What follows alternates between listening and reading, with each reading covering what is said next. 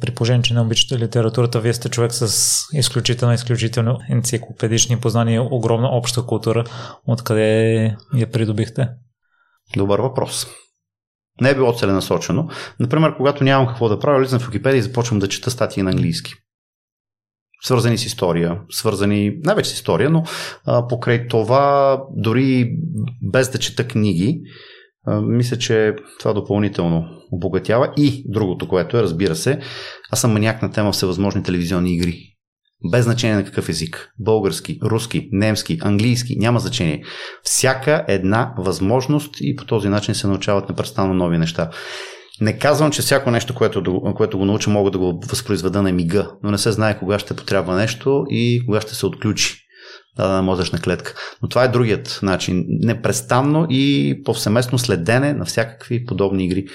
Има едно шоу, то е любимото ми телевизионно като игра, се казва Pointless. Това е британска игра, която е за мен лично най-великото нещо измислено в света на игрите.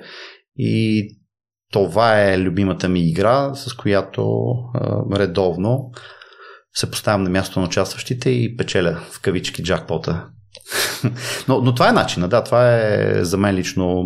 Просто си запълвам времето с четене в интернет, много често в Википедия, въпреки че знам, че там има много източници, които не са верни. Сега ще отворя една скоба, че лично аз съм участвал два пъти в коригиране на неправилно написана информация.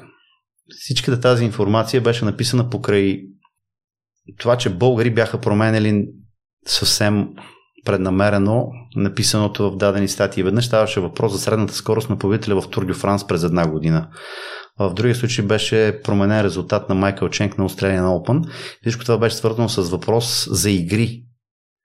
И тогава разбрах, че Википедия никога не може да бъде източник, който да бъде цитиран като надежден. Не случайно много американски университети забраняват цитирането на Википедия, но въпреки всичко, въпреки някои такива неща, това все пак си една необятна вселена на знания и това е едно от местата, където поддържам това, за което спомена.